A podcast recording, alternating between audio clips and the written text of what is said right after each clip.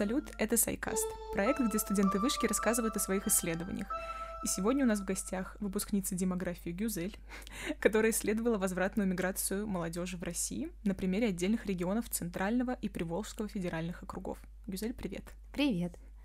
Расскажи вообще, почему ты исследовала миграцию? Я так понимаю, это супер популярная тема, и неужели про нее недостаточно исследований? Ну да, в демографии есть всего три темы.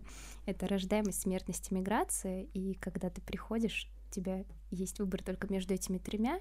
Вот. И вообще я начала исследование миграции еще в бакалавриате. Первый раз я съездила в экспедицию в Магаданскую область, в город Магадан, и там мы исследовали миграцию молодежи. Потом я была в Приморье, и там мы тоже исследовали миграционное настроение жителей Приморья, и я решила в магистратуре продолжить эту тему, тему миграции. А почему ты исследовала именно эти регионы? Так, тут нужно начать с экспедицией.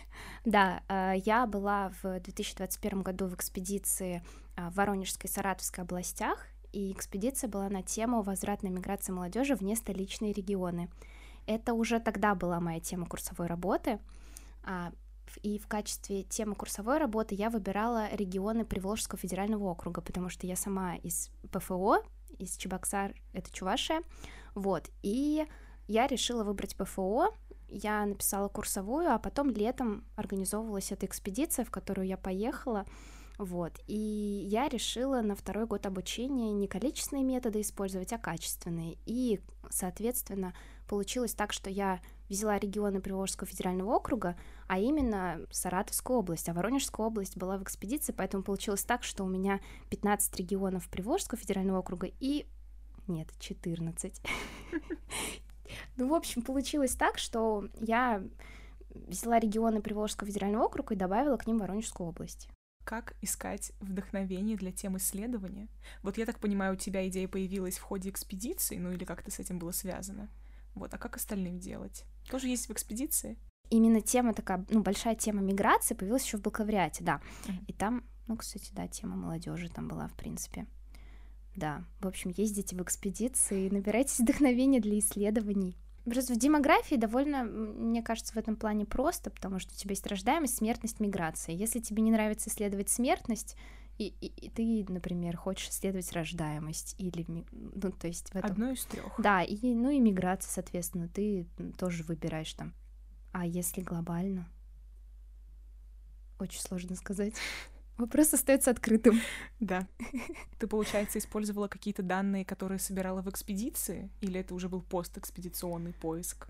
Да, да, я на первом году обучения, значит, я использовала данные переписи, всероссийской переписи населения, и занималась передвижкой возрастов. Это очень, э, да, здесь, здесь нужно сделать маленький экскурс, вот, или не делать его. Можешь сделать, у нас подкаст для всех, я вот, например, хоть сдавала, я не помню. В общем, да, это такой количественный метод миграции. У нас есть всего две доступных переписи населения, это 2002 э, и 2010 годов, мы не можем по ним построить никакой временной ряд. И для того, чтобы предположить, там, насколько молодежь насколько большой отток молодежи или прирост в разных населенных пунктах, мы предполагаем, что уровень миграции, степень миграции в следующем временном периоде, то есть, получается, если между 2002 и 2010 годом прошло 8 лет, на 2018 год, что этот степень вот этого миграционного прироста или оттока будет такой же, как в предыдущие 8 лет.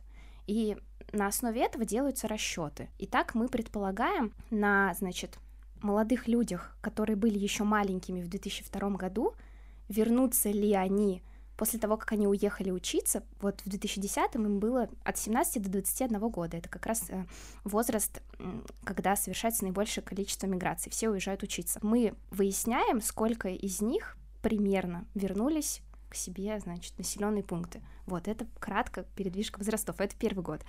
Значит, а на втором году, получается, в, уже для магистрской диссертации, я использовала данные, которые мы собрали в экспедиции. Это были экспертные интервью, и это были личные интервью, которые проводил каждый участник экспедиции, я в том числе. И к этим данным, которые были собраны в экспедиции, я добавила еще несколько интервью, которые собрала сама в Чебоксарах среди своих там знакомых и знакомых знакомых, в общем, методом снежного кома. Угу. А какие результаты получились? Самые, ну, можно самые яркие и самые интересные. Самые, наверное, самый такой базовый результат.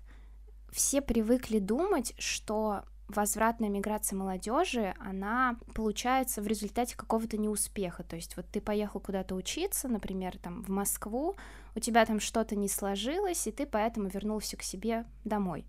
Но э, из моих респондентов, наверное, половина были, ну, мы, конечно, не можем говорить о каких-то там долях, когда это качественное исследование, но у меня были респонденты, которые вернулись по своему желанию домой. Получается, я в основном говорила о выталкивающих и притягивающих факторах миграции, то есть, грубо говоря, их не вытолкнуло из э, какого-то там большого крупного города, где они учились, а они сами приняли это рациональное решение вернуться домой и было несколько факторов, которые мне рассказывал каждый из респондентов. Кто-то вернулся, потому что у него есть возможность работать на фрилансе. Можно, можно выбрать не большую шумную Москву, а маленький, маленький город и жить там спокойно, комфортно, работать на удаленке.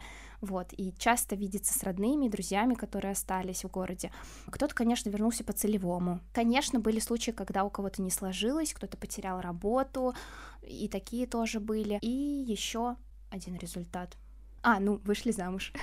А, ну, конечно. Кто, кто-то из респонденток вышел зам, вышла.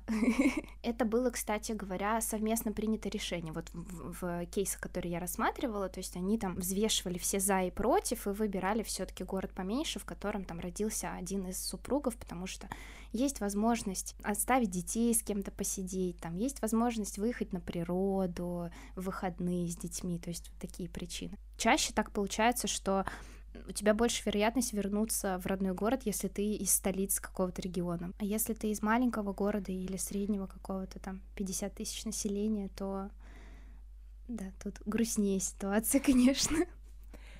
А вот вообще сколько всего интервью ты провела? Я провела немного интервью, но сама... Ну, сколько ты анализировала, а, давай так. Да, смотри, я провела, именно если в Чебоксарах брать, я провела всего пять. Я брала только интервью в Воронежской области, потому что они по моей выборке подходили именно молодежи, потому что критерием для интервью в экспедиции были просто жители этих регионов, этих населенных пунктов, и там были некоторые люди, которые мне не подходили. Вот, получилось, значит, у меня 13 интервью с молодыми людьми, с, с, с возвратными мигрантами, и 20 экспертных интервью — это встречи, на которых мы были в экспедиции. Это колледжи, представители, там, директора колледжей, школ, университетов, администрации, управление образованием, управление культурой, ну, вот такие вот какие-то институты. Угу. А какие будут советы вообще по тому, как брать интервью? Или составлять анкету для интервью? Брать интервью. Ну, такое, наверное, самое базовое — это внимательно слушать респондента.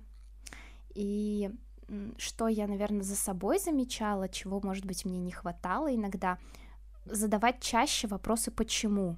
Вот ты, у тебя есть какой-то гайд, ты задаешь по нему вопросы, и не всегда ты замечаешь, что респондент дал максимально полный ответ, который мог, потому что потом, когда ты это транскрибируешь и видишь, что а вот здесь можно было бы спросить, а вот почему именно вот так вот он сделал, а не, а не по-другому. Всегда вот этот вопрос, мне кажется, должен быть в голове. Почему, почему, почему его нужно задавать.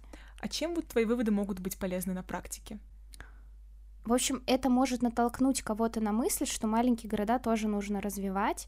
Вот ну, на примере моего же города Чебоксар у нас в последние несколько лет открывается очень много разных кафе, ресторанов, каких-то мест, где может собираться молодежь. И сейчас, например, уже нельзя сказать, что я не хочу жить в Чебоксарах, потому что там тухло и потому что там некуда сходить. Нет, у нас очень много мест, куда можно сходить ну, меня, например, радует, что мой город становится э, тем городом, куда хочется возвращаться. Может быть, вот это...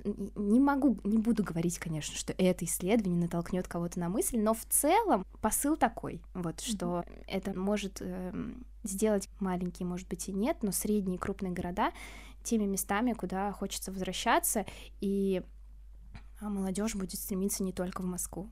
Mm-hmm. Хочется в это верить.